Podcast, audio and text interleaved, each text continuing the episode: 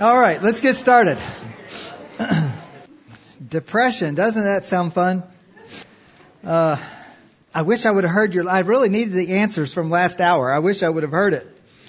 Uh, I was talking about grief in the other room, so I'm wiping my nose and wiping my eyes, and we've been talking about all kinds of of real suffering, right? And to say.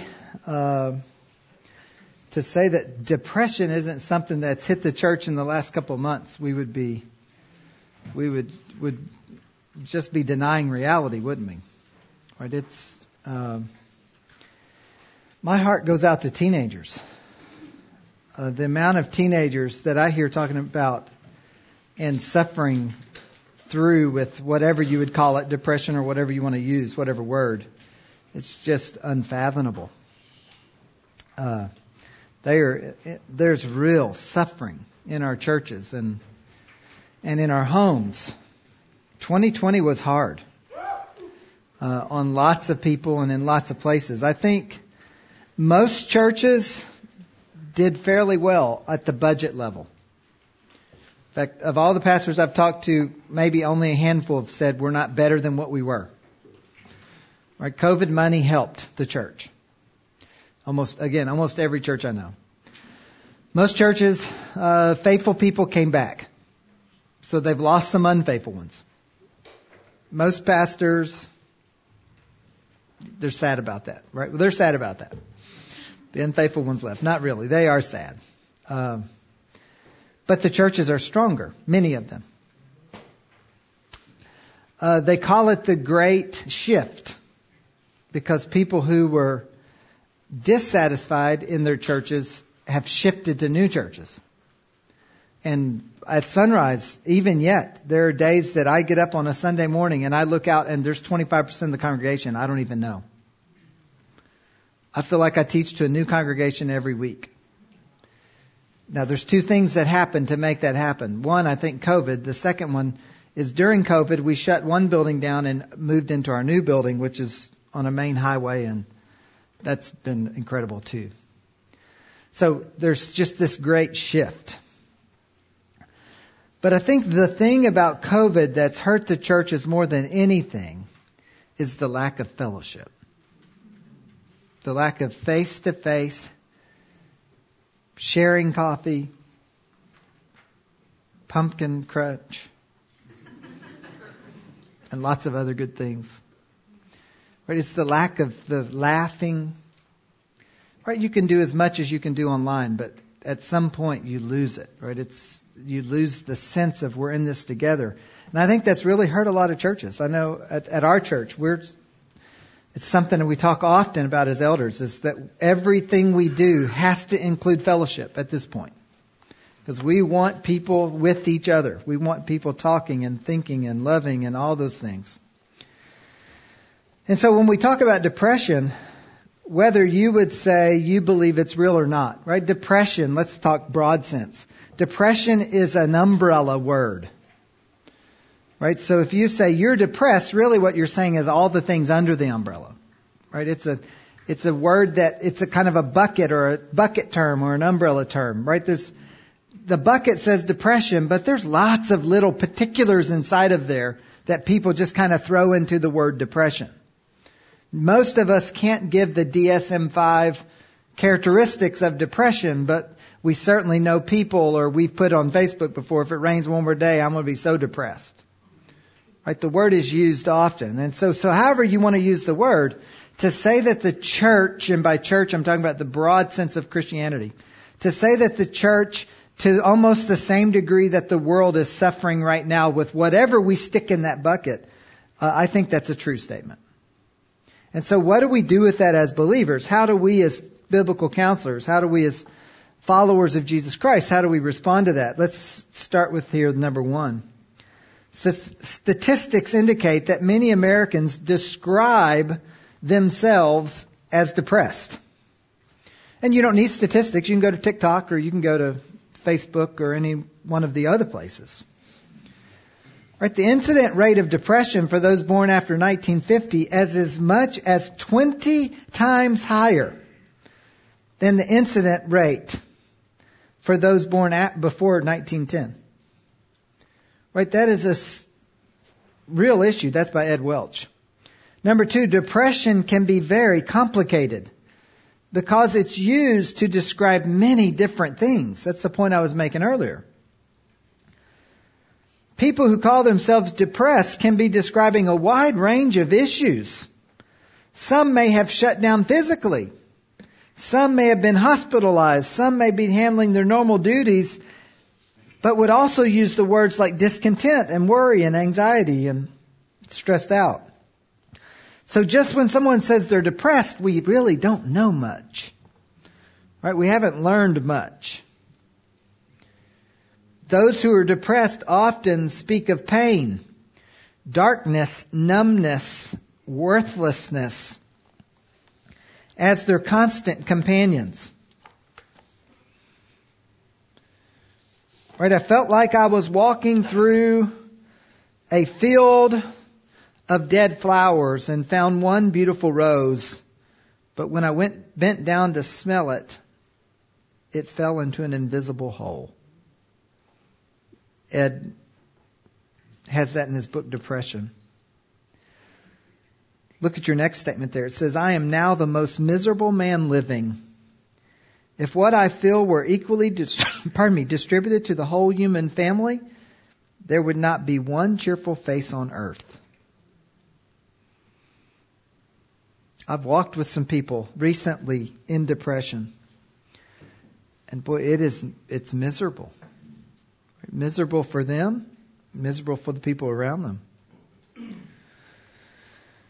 One cannot rely on the medical model's explanation for the cause of depression.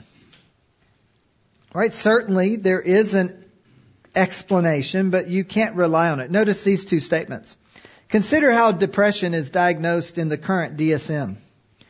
In the DSM, there is a list of nine criteria requiring five of the nine to be present during the same two week period and represent a change from previous functioning.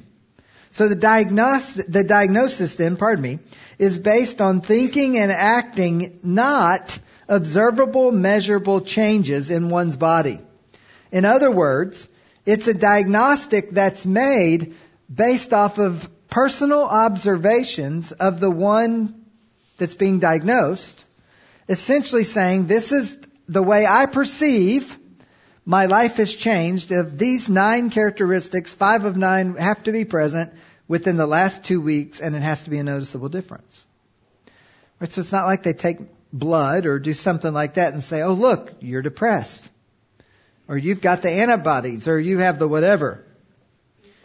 Right, understand what scientific research is to this point is saying. The most common theory for the last 20 years has been an imbalance in brain neurotransmitters, notably norepinephrine, dopamine, and more recently serotonin.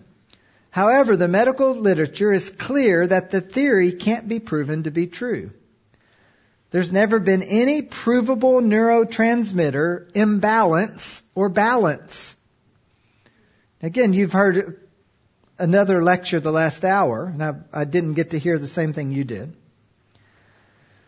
But the, the reality is, and we're not saying that the medical community is not trying to be honest. We're not saying that.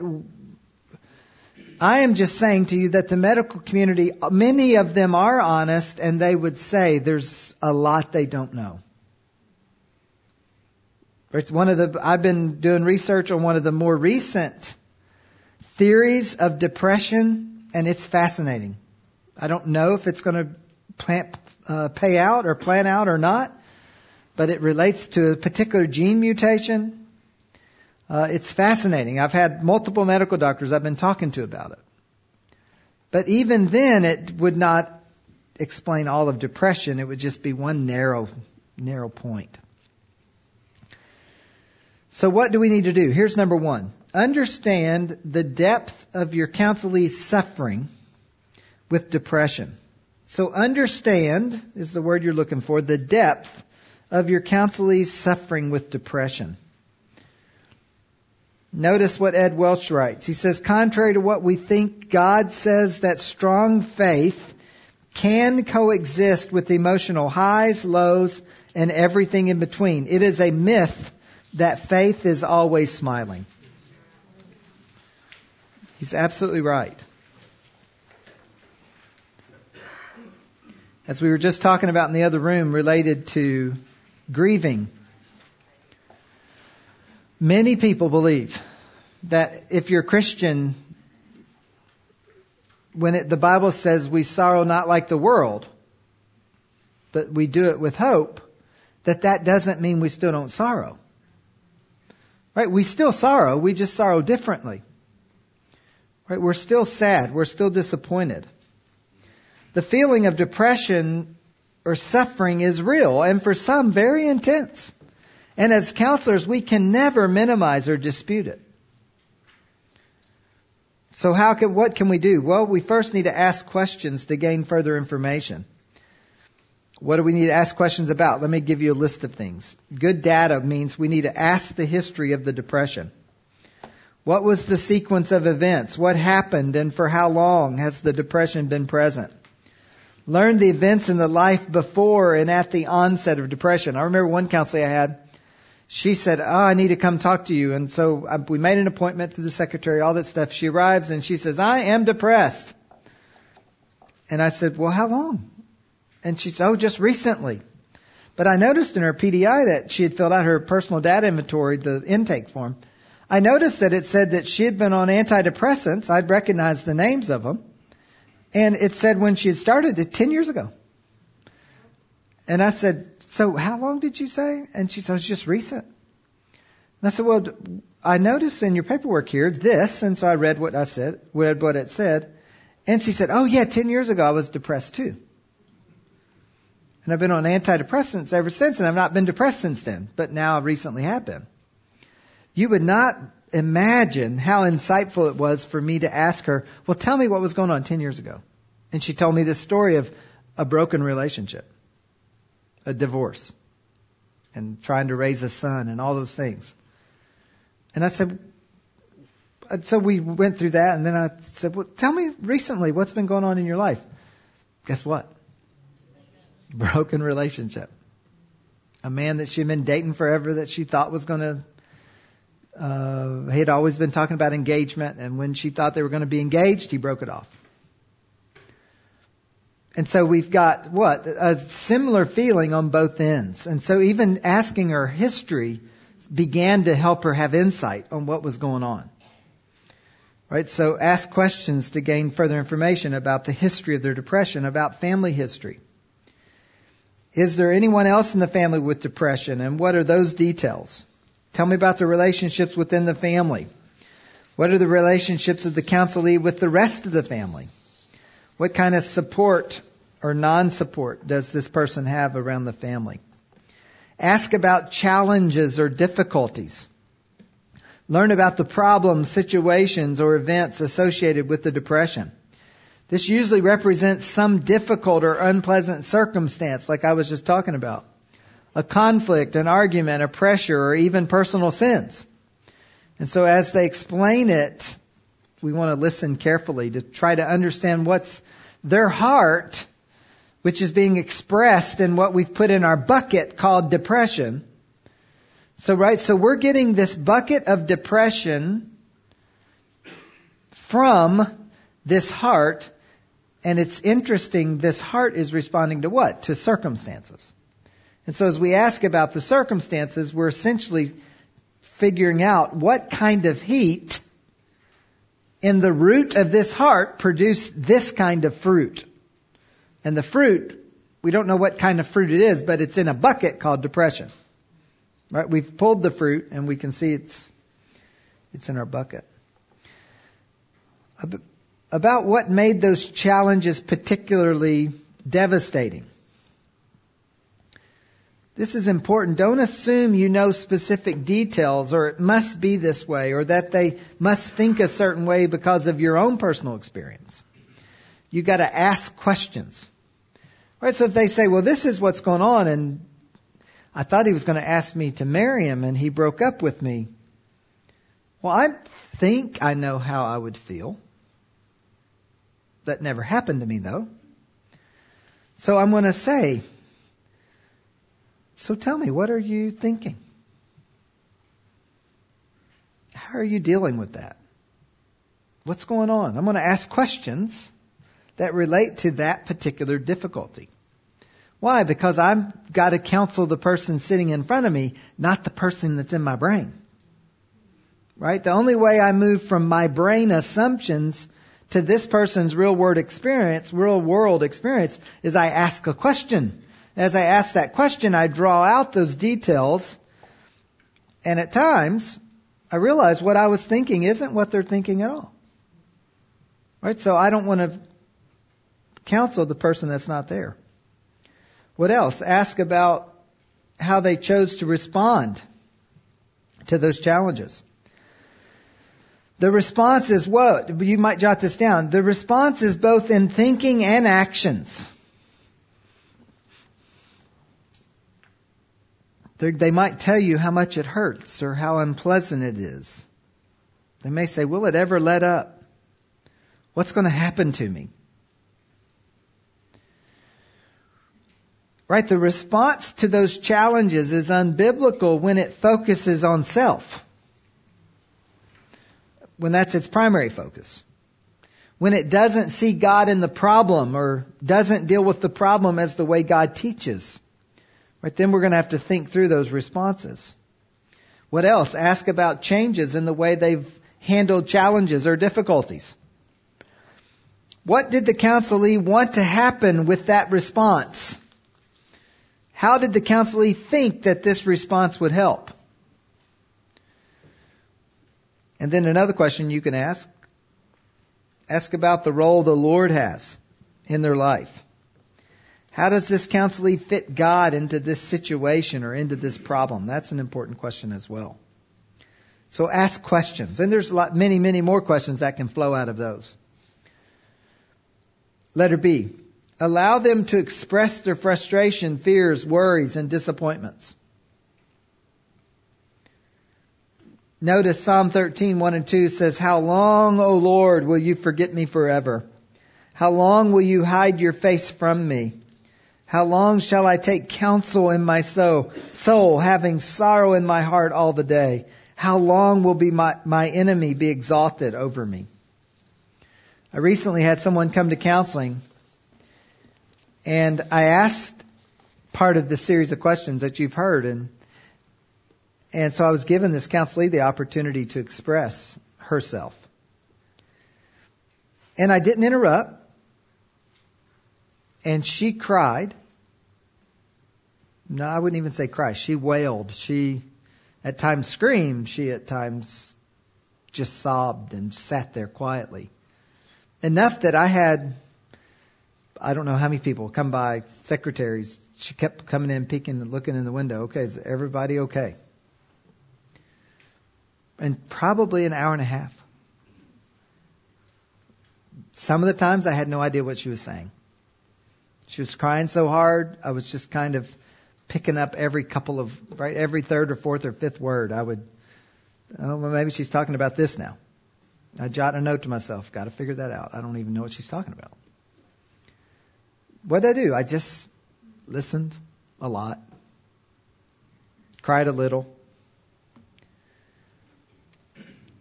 Later, she sent a text, and not all my counselees have my phone number, but for some reason she did. Later, she sent a text, and it just said, Thank you for listening. Now, I did more than just listen, uh, but you'd have been uncomfortable, as I was. And I've been doing this a long time. Uh, my secretaries were uncomfortable. They weren't even in the room, right? So sometimes that happens. But what's the best thing I could do? I could let this person express what was going on in their mind and heart. And the only way you're going to do that well is you have to let them express long enough for you to hear it. And when someone's sharing that depth of, of information, is it awkward? Yes. It can be very awkward. And I would just say you have to marinate in the awkwardness. Right? You just have to recognize this is part of ministry. Is it fun? No. It's not fun at all. But it's necessary. And so I'm not going to shut her up quickly because I want to hear what she has to say and I want her to express herself so that she has said it.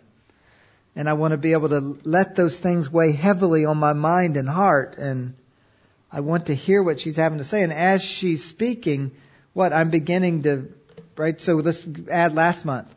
All this information's coming and, and I'm going to say, let's use laundry baskets, right? If my wife has laundry baskets at the end of our hallway and when we take off all of our clothes at the end of the day, we are responsible for putting it in the right basket. So there's a basket for whites and a basket for reds and a basket for dark colors and and so all of the rest of us in the home are responsible for that so that when it's time to do laundry, she doesn't have to resort. So I, that's been very helpful in my counseling because when someone comes in, what are they doing? They're throwing laundry, all kinds of laundry at you. But they don't bother to pre-sort it. Right? So as it's coming at you, what are you doing? You're saying, oh, this goes here, this goes here, right? You're, you're putting it in the right basket as quickly as you can. So this girl's sitting here and she's, she's emoting, she's doing all of these things, giving me all this information, but she's just got dirty laundry everywhere. So I'm listening and what? I'm putting it in the basket of circumstance, the basket of response, the basket of thoughts, and the basket of motives. So as she's throwing it to me, I'm sorting it as quickly as I can. But the longer she talks, the more laundry's there and the more I sort. But I'm beginning to get a sense of what's going on. Because you might say, how do, in fact, I had one of my, my, my observers, uh, he said, I think you're the most patient person I've ever been around. Well, no, I know I need to hear. And in the process of hearing what? I'm caring. Right? So it's more than just one thing. So we allow them to express it. We listen. We express patience through these initial data gathering stages, exactly what I've been explaining to you. Notice what Welch says. There are paradoxes in most depression. You loathe the isolation of depression, but you avoid other people. You want help, but you don't always listen. You believe there is a God, but you feel like an atheist. Yeah, that's powerful. See, this might reco- require a slower counseling pace. And I would say it does. I'm slow anyway. I'm just a country boy from Kentucky. So I'm not the smartest boy anyway. And so when I counsel, it takes me longer than smart counselors. Right? Keith Palmer, those guys are a lot quicker than I am. Uh, if they can do it in an hour, it'll take me two hours. Plus, I like to enjoy people, talk to people. So I socialize more than they do. And so while I'm sitting there, I'm slow to begin with. You get somebody that's depressed or suffering or has a problem, and it's real slow. So if you can do it in six weeks, I can do it in 12 weeks. And so I just plan to do it. But I've counseled some folks. I've got one gal for eight years, off and on.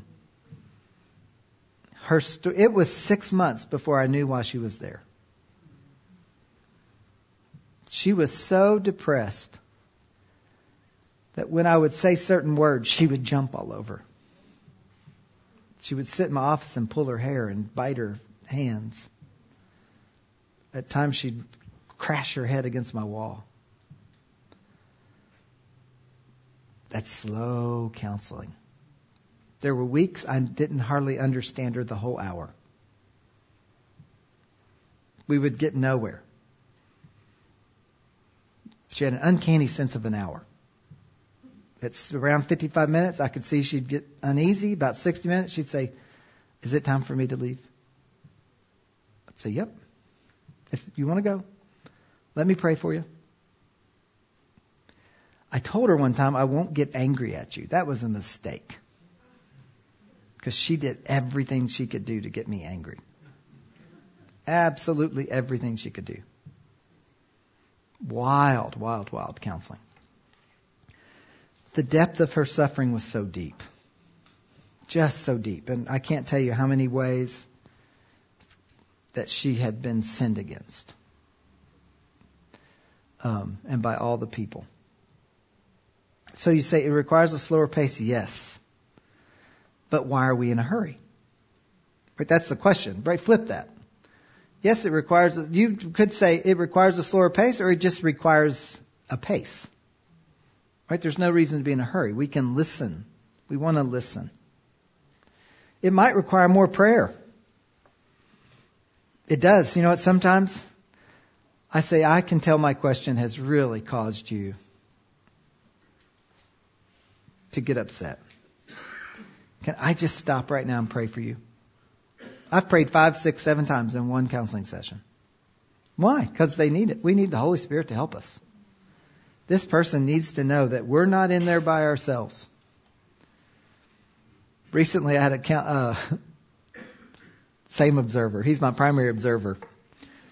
Uh, takes him a long time to learn, like it takes me a long time to counsel.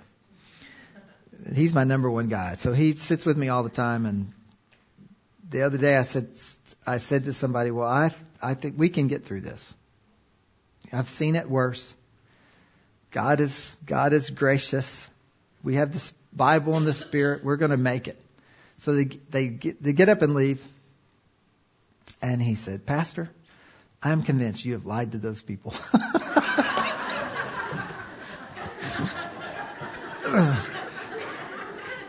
so I'm thinking, which time? right? What, uh, what exactly do you think I lied about? He said, there's no way you've seen it worse. Uh, so, takes a lot of prayer sometimes if they listen to you pray, eventually you help them learn to pray. Right? So it's, it's very helpful.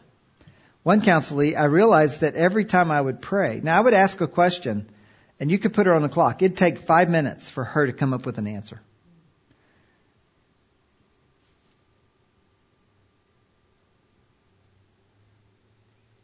That was five seconds. Right? So think about this. well, we'd get a couple minutes into it and I would say, why don't we pray and just ask God to give you the strength and wisdom and the courage and, and so we'd pray. But then I realized every time I did that, it'd restart the clock. Right? So I quit praying for her. I just prayed quietly. Lord help her and help me. One of my counselors, I'll tell you more one of mine, right there's some people with real deep struggles. And so one of mine, this person was in the same situation like we're talking about, and she was suffering so deeply. I watch, I look at my counselees, right, for halo data and all the stuff that we're looking for, and we're we're paying attention and whatever notes and all that stuff. And and she said, "Would you please look over there? Don't look at me." So when she would come to counseling, if I looked at her, it would create really difficulties. And so I just have to look out the other out the other way. My phone would occasionally beep, and she'd say, "Oh, do you need to get that?" And so I'd check email or send somebody a text or whatever. Sometimes when she was thinking about an answer, because if I looked at her, it would just create a mess. Um, so slower pace, yes. Prayer, yes. Encourage them with hopeful passages many times. Right? Psalm 23 says, The Lord is my shepherd. He restores your soul. He leads you. He guides you. Psalm 42 verse 5 says, Why are you in despair, O my soul, and why have you become disquieted, disturbed within me? Hope in God, for I shall again praise him for the help of his presence. So if we think about this first step in terms of process, then what are the end results of this step? See, I would say before we move on, it's important to understand what we've done at this point is we've shown compassion. Right? The person who is depressed may not believe we know what we're talking about, but they at least know we care about them. Right? They at least know that we've invited God into this moment. They would say, well, you understand, pardon me, you understand my history.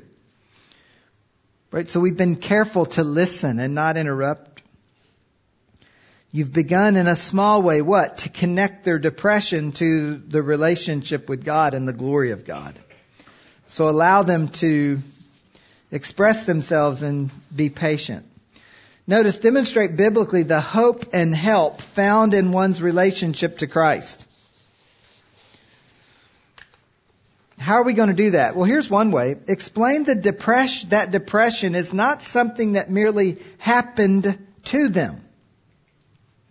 Notice this particular diagram. It's important to see. There it's on your notes.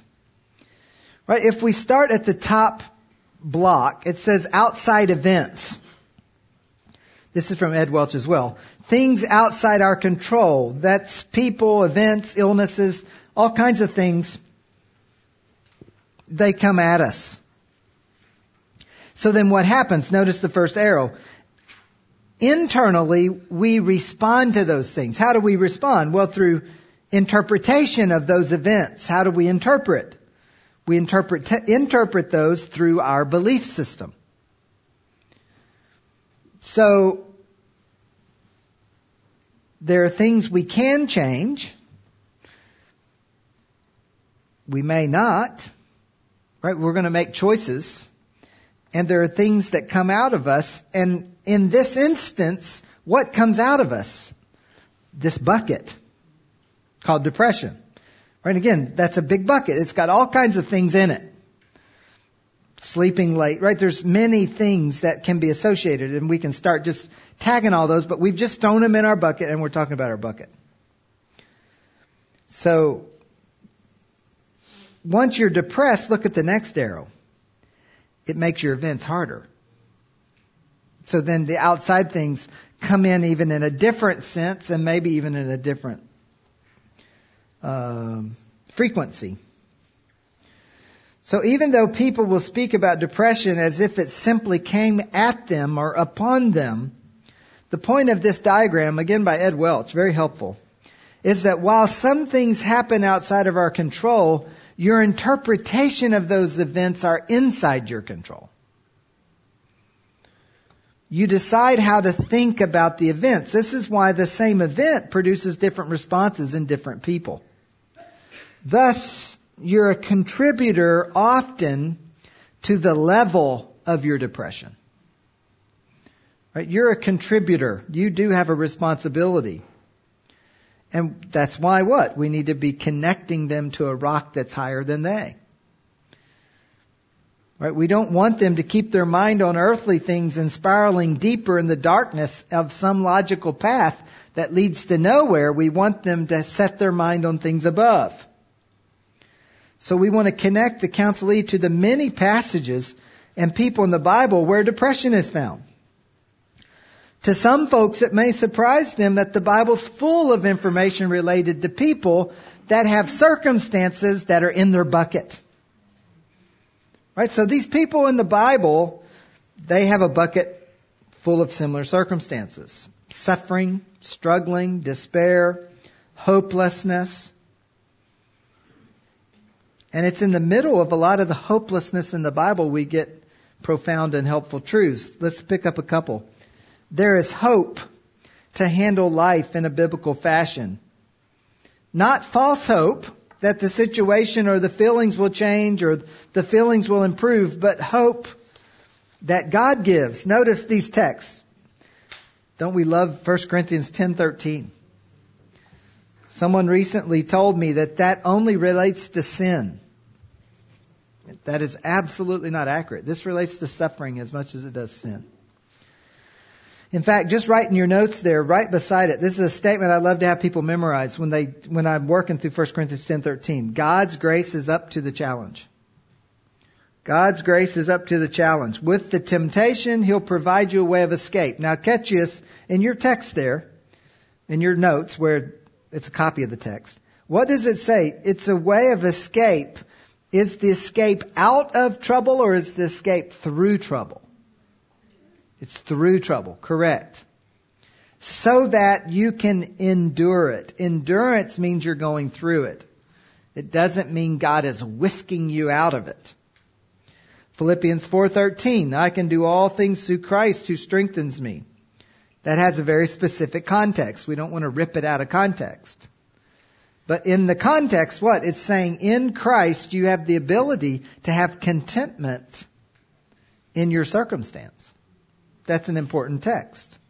Romans 8. What then shall we say to these things? If God is for us, who can be against us? He who did not spare his own son, but delivered him over for us all, how will he not also with him freely give us all things? Who will bring a charge against God's elect? God is the one who justifies.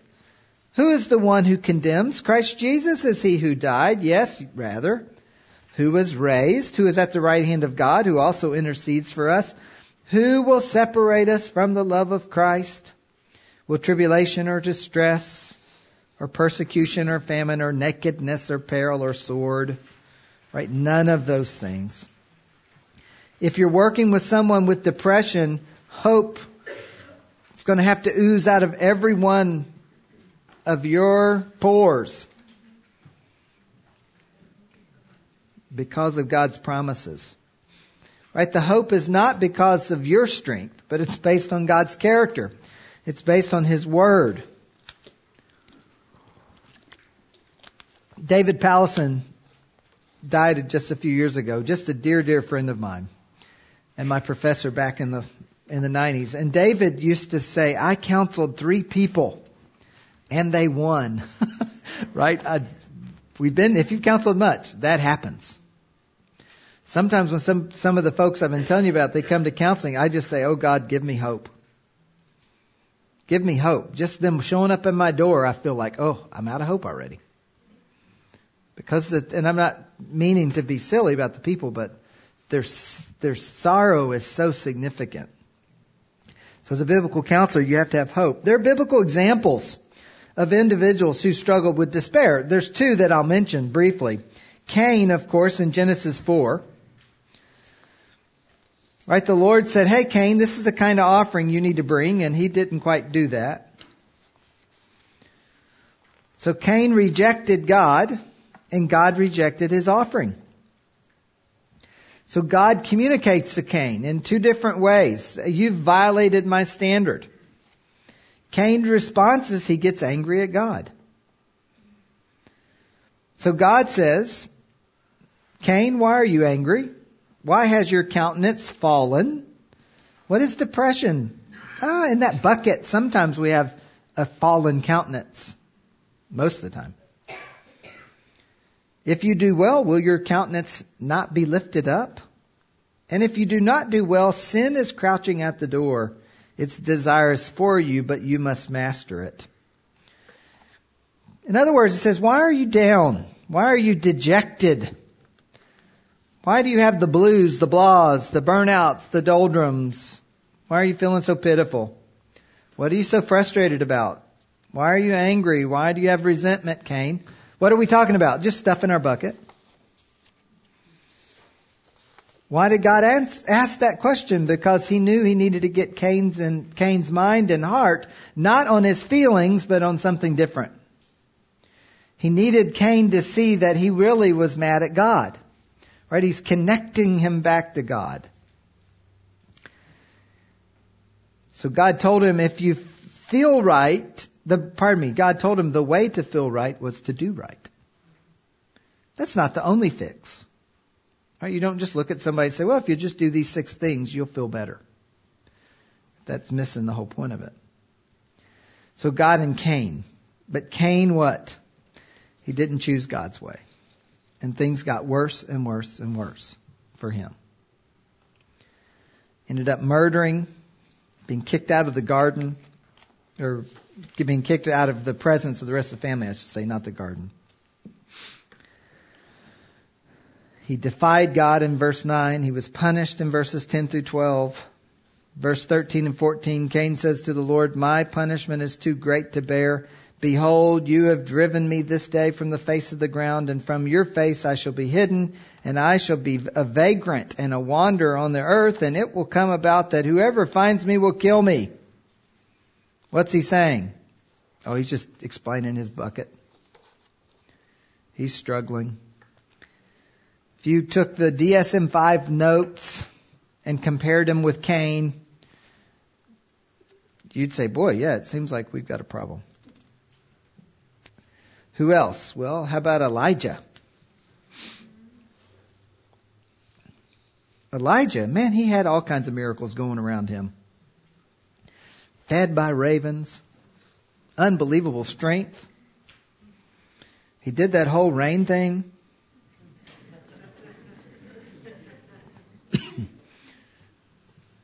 A vigorous run. He outruns the king who's riding in a chariot.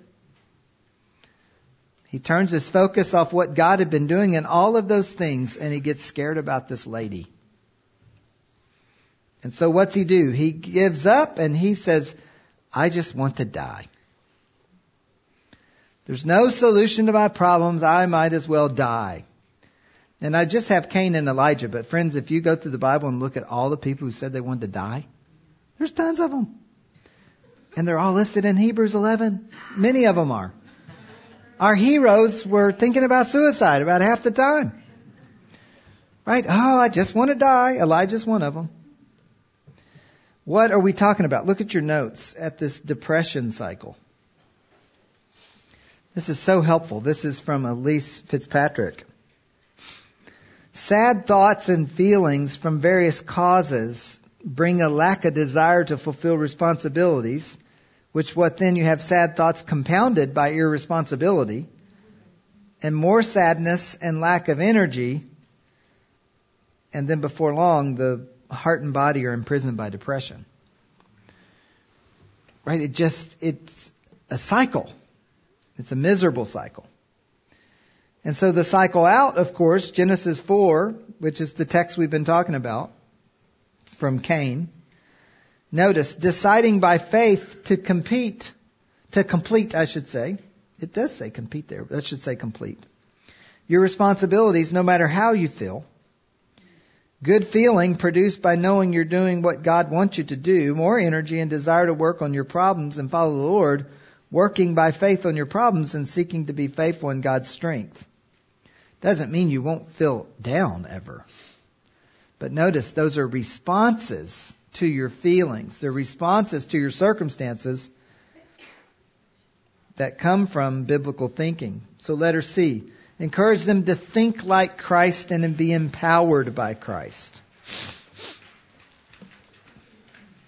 Encourage them to think like Christ and be empowered by Christ. Think right thoughts about God, sin, and self. Notice these passages. Romans 6 verse 11 says, even so, what? Consider yourselves to be dead to sin, but alive to God in Christ Jesus. In the King James, I think years ago, it said reckon yourself. It's a good Kentucky word. We said that word in the, in the country. What's that mean? It means to think about it and decide that's true. Right? Consider yourselves dead to sin and alive to Christ. That's a thought that's right.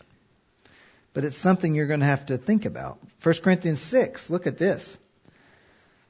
Wow, do you not know the unrighteous will not inherit the kingdom of God? Do not be deceived, neither fornicators, nor idolaters, nor adulterers, nor effeminate, nor homosexuals, nor thieves, nor covetous, nor drunkards, nor revilers, nor swindlers will inherit the kingdom of God. Such what were some of you. But now you're washed, sanctified, justified in the name of our Lord Jesus Christ and the Spirit of our God. What are we doing? We're reminding them of their position in Christ.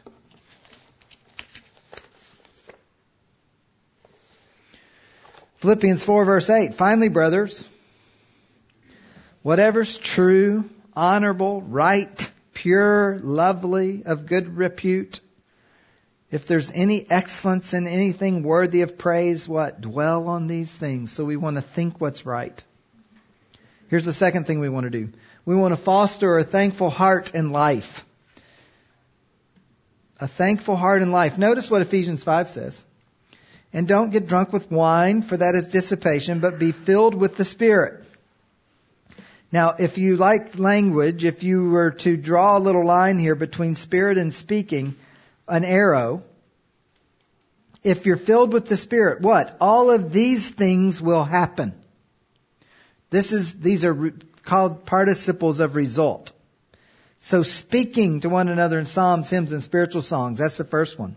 Singing, that's the second one. Making melody, that's the third one, to your, with your heart to the Lord. Now catch this one. Number four, always giving thanks for all things in the name of the Lord Jesus Christ to God, even the Father. And number five is in being subject to one another in the field of Christ. Five results of walking in the Spirit.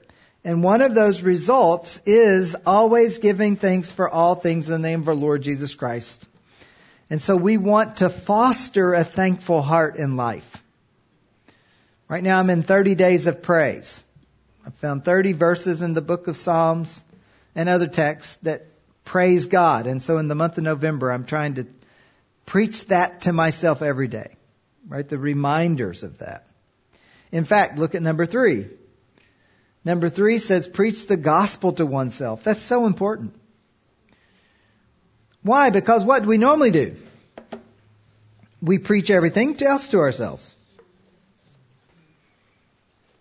Right? You have to see all the day's events of life through the lens of the gospel. Milton Vincent, if you don't have it, it's called a, a book he has called The Gospel Primer. Excellent resource. The month of November, every day I'm taking one of the next thing on his little book and I'm rewording it and I'm sending it to everybody in our family by text. And I'm just rejoicing in the gospel every day in the month of November for my family. Right, so I'm doing one, I'm doing several things in November. I'm also giving a card every day in the month of November to my wife, thanking I have 30 things I'm grateful for, uh, for her. Say, why are you doing all that stuff? Because I need to be more thankful. COVID's hard. Life has been difficult.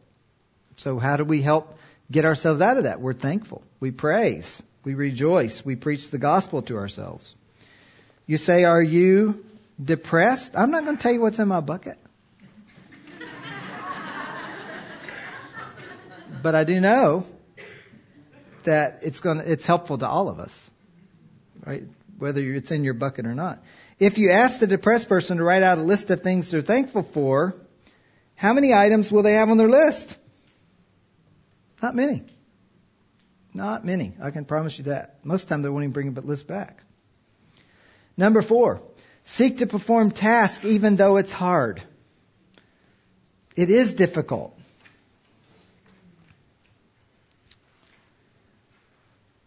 Listen to these passages. Philippians 4 9 says, The things you have both learned and received and heard and seen in me, what? Practice these things and the God of peace will be with you. Someone who's depressed, what do they need? They need the God of peace. They need God's opinion. Luke 9 verse 23 says, And he was saying to them all, if anyone wishes to come after me, he must deny himself and what? Take up his cross daily and follow me. That includes obedience. That's doing a task that's a hard task. Depressed individuals generally have stopped doing many of the following things in response to their mood. Gradually and purposefully resuming them is essential. So the following list is not exhaustive, but includes things that are often neglected. See, if someone's got this bucket that they call depression, a lot of times they have, they don't have these things in terms of things that they should be doing. And so what does that do? All of these means the, the mean that the bucket's going to be heavier. Normal activities they need to start doing, like what? Sleep, hygiene, dress, work, housework, responsibilities of marriage, parenting. Right? You have to engage life. You can't just sleep. Or can't stay up all the time, depends. Normal activity is essential to spiritual growth. You can't say, oh, I feel so bad I can't go to church. Can't participate in life groups. Can't read my Bible. Can't try to memorize something. Can't pray. Can't talk to others. Right? Uh, why? Because all those things are just going to make you feel worse. If you don't do them. Social engagements with neighbors, friends, loved ones, and relatives are often avoided. What does that mean? It's just going to be longer and harder. All those things make the bucket harder. Right? It just makes it more difficult. So what else? We need to explain the purpose of life in Christ. We I love 2 Corinthians 5, 9 and 10. He says, we have this ambition, ambition, pardon me, whether absent or present, to be pleasing to the Lord. Right? That means to live honorable to Him. Romans 8. Says, We know that God causes all things to work together for good to those that love God and to those that are called according to his purpose. Why? Because for those he foreknew, he predestined, and this is the goal to be conformed to the image of his son, even when you're down. Galatians 5, 22 and 23 says, But the fruit of the Spirit is love, joy, peace, patience, kindness, goodness, faithfulness, gentleness, self-control. We want to, as much as possible, understand the purposes of the Lord. Number three, demonstrate biblically then how their sin may have contributed to their depression. Notice in your, in your notes and on the board it says depression has a suffering component, but it's often complicated by thoughts and actions that are against the Word of God. Let's just, let me even pause to say this. Depression, some depression may in fact, the feelings that part of the bucket, part of the feelings in the bucket may be physiological, meaning there's nothing you're doing to produce them, but you still feel it. Let's say for an instance that that is true. Because our bucket has lots of stuff in it. Even if that's the case, the responding to those feelings and responding in a way that doesn't honor the Lord makes it worse. That's our role as a biblical counselor. I can't do anything. If there is a physiological component, I can't do anything about the physiology. But I can help them respond to it. That's what we're saying here. Non responding in a way that doesn't honor the Lord just makes suffering harder. It's complicated. That's the word. You might circle that. It's complicated by thoughts and actions that are against the Word of God. Our depressed counselees would be helped by learning how to deal with their sin at the proper time in the counseling process. Again, you might underline the words at the proper time. Right? That's not the first thing you deal with. I've already told you we just go on a slow pace. Sins that are often contributing include what? Letter A. When the counselee has been gripped by fear. Psalm 58 verse 3 or 6 verse 3 says, When I am afraid, I will trust in you. A counselee that's afraid will often have contributed to their depression. Letter B, when the counselee uses anger in an unbiblical way. Why? Because it just makes everything worse. Look at what Ed Welch says. To angry people, God says, confess your selfish anger, trust me, and obey. Letter C, when worry dominates the counselee's thoughts. Matthew 6, a great text on worry, fear, says, But seek first his kingdom and his righteousness, and all these things will be added to you. So do not worry about tomorrow, for tomorrow will take care of itself. Each day has enough trouble of its own. So worry. When normal grief over loss has, be, over loss has become life dominating. Again, there is grief. We don't want to pretend in the, in the, just because you love Jesus doesn't mean you won't grieve. But when it becomes life dominating, it can really create messes in our bucket. When guilt is not resolved and it becomes oppressive. When you've got an internal conflict with guilt in the midst of your suffering, oh boy, it complicates. Right? That's the thing. It, we're talking complications. Look, listen to these verses. He who conceals his transgressions will not prosper, but he who confesses and forsakes them will find compassion. Well, it's good truth. Proverbs 28 verse 1 says, The wicked flee when no one is pursuing, but the righteous are as bold as a lion. lion. Letter F, when a person cannot seem to shake an event or multiple events from the past. Let me suggest you can jot it down. A great book by Steve Viars, Putting the Past in Its Place. It's a great resource. Steve's a good friend. Putting the past in its place. When a counselee comes to a conclusion that he or she will not attain their life goals, well, that's hard too. That will complicate. I was talking with somebody just recently. this particular young man said, No matter what I do, I'll never get my dream.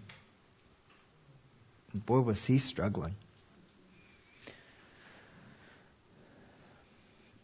1 Corinthians 1. It says, Don't be, don't chase after foolish things, but let him who boasts boast in the Lord. Go for what is best, a wise person in God's word. So, what are some common questions regarding depression? Let me just give you those. I know we only have just a little bit left here. Here's the first one Is the goal to help depressed persons feel better?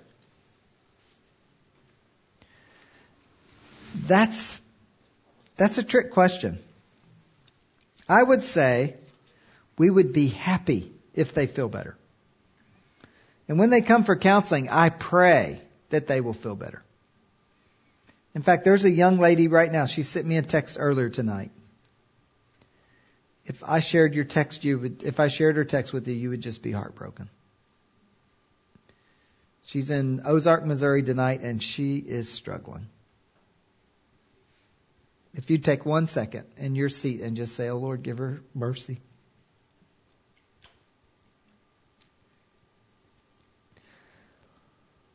I hate that she feels so poorly. And I would be happy if God alleviates it, but that's not the goal of counseling.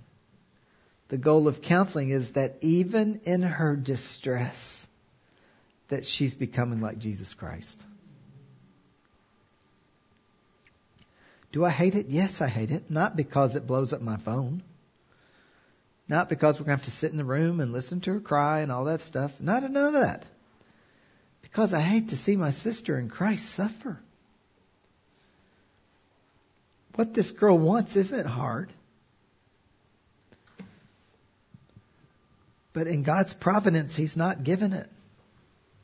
And today she's had another disappointment. So we say, is the goal to help them feel better? No, but boy, it'd sure be nice if God would do that sometimes. Or I should say, when He does that. Number two, is a chemical imbalance the cause of depression? That's a trick question too. Just simply by research, the answer has to be no. They've done research for 30 years and they've yet to answer that question in the affirmative. Fast, I went to a whole conference on it recently. Fascinating. There's, there is no good science that gives the etiology of depression to a chemical imbalance. But could there be something biological going on that complicates the stuff in the bucket? I would just say yes. There could be, even though we don't know what that is. Again, we're chasing this gene mutation. I hope that's it. I hope that's some of it. That would be God's grace. Dr. Charlie Hodges, several of the MDs that work with us, they're checking into that. that would be nice. Number three, how should a person decide whether to take antidepressants given the risk and the benefits? Uh, that's a fantastic question too. Let me give you two answers. First answer I would see is very carefully. Very carefully. And then the second answer with lots of help not you as the counselor. That's not your decision. In fact, if, when they ask me, I say, I don't have an answer. Why? Because I'm not their medical doctor. They come to me to respond to feeling bad for the glory of God, not for me to say yes or no to medicine. Right? We are not the doctor. We don't put people on medicine. We don't encourage them to come off of medicine. That's, that's not, that's not even ethical if another profession gives them, prescribes to them medicine, it is never our role to re-diagnose or to suggest a different solution. Right? Because again, that's not our role. So, whether or not they take antidepressants is between them and someone else, their doctor. Even though I have a doctorate, I don't jump in on that discussion. And when they say, "Are you do you think I should or shouldn't take this medicine?" I say those are great questions. In fact, you could ask maybe three more questions. This, this, and this. But now go to your doctor and have a good discussion on that. Right? That's we want to send them back. Number four, how should you respond if a depressed person threatens to commit suicide? Take it seriously. Always. Always. Get them help. And I could tell you story after story of what that's looked like. I've got everything from butcher knives to hunting knives to other stuff. I'll, I'll leave it at that. I keep it all in my safe. I remember walking this one person called and said, Would you please go over here and check on this person right now? They're thinking about suicide. It's a dear older man. He had he had been in ministry for years and now he's really old and he was having some some significant troubles and I said, Well, I've, I've heard about you my whole life. It's good to meet you. And so we're talking with each other. And I said, You ever think about hurting yourself? He said, Yeah, look at those set of butcher knives over there. And I wondered, should I just kill myself? I said, well, Would you mind if I just have those? No, you can have them. Thank you. Now, what else did I do? We called the ambulance. We did a number of other things, but I've had a set of butcher knives for years what just reminds me, right? You take people seriously, right? You, um, yeah, I've got funny stories about that. Um, I've helped people. We've driven people to the hospital. We've put them in the hospital. This is what's true. You will never, the hospital will not hurt your counselee. They're not going to do one thing. Right? I know some of you would say, oh, I would never want my loved one to go in there. You're right. You would never want it. But if the choice is leave them alone and they possibly kill themselves or send them to the hospital, send them to the hospital every time. And if you're associated with the ministry, your ministry cannot afford not to do that. Right? The local church does, most local churches do not have the kind of, of uh, resources to give somebody 24 hour care. Right? So if someone says, I'm thinking about killing myself, you take that seriously. And you immediately go into action to help that person. If they're just blowing steam, they'll never do it again. Why? Because they know you're going to act. They won't like the consequences. They won't like that there's a lot of things that they're not in control. They may have to be in 72 hours in the hospital. There's a lot of things but you can't afford not to do something with it. Does that make sense? We always take people seriously, not because we're medically or legally required to, but because we love people. Right? Because we want to be very careful. Some sample homework, you'll see it there in the next couple pages. There's just some uh, ass- assignments. Uh, looks like about 14 or so of them, or something like that. So there's a, you can have them there. Uh, we don't have time to go over them, but you can use them. All right. May I pray for you? Let's pray. Lord, thank you that you do bring these dear people to us who suffer. And it's not always fun. It certainly is not easy. Uh, but what Jesus did on the cross was not fun or easy. And for the joy that was before him, he endured the cross. And Lord, we're happy to endure a few people who are struggling for the joy that's set before us. Oh, that our friends would become like Jesus. And in the process, may we become like Jesus. Lord, please help us to walk slow, listen well, cry with those who cry, Mourn with those who mourn. Help us to bear the burdens of our brothers as we move them toward restoration. And thank you that Jesus is with us in the process and the Spirit is praying for us because we need wisdom. And that it all fits your plan We love you in Jesus' name. Amen.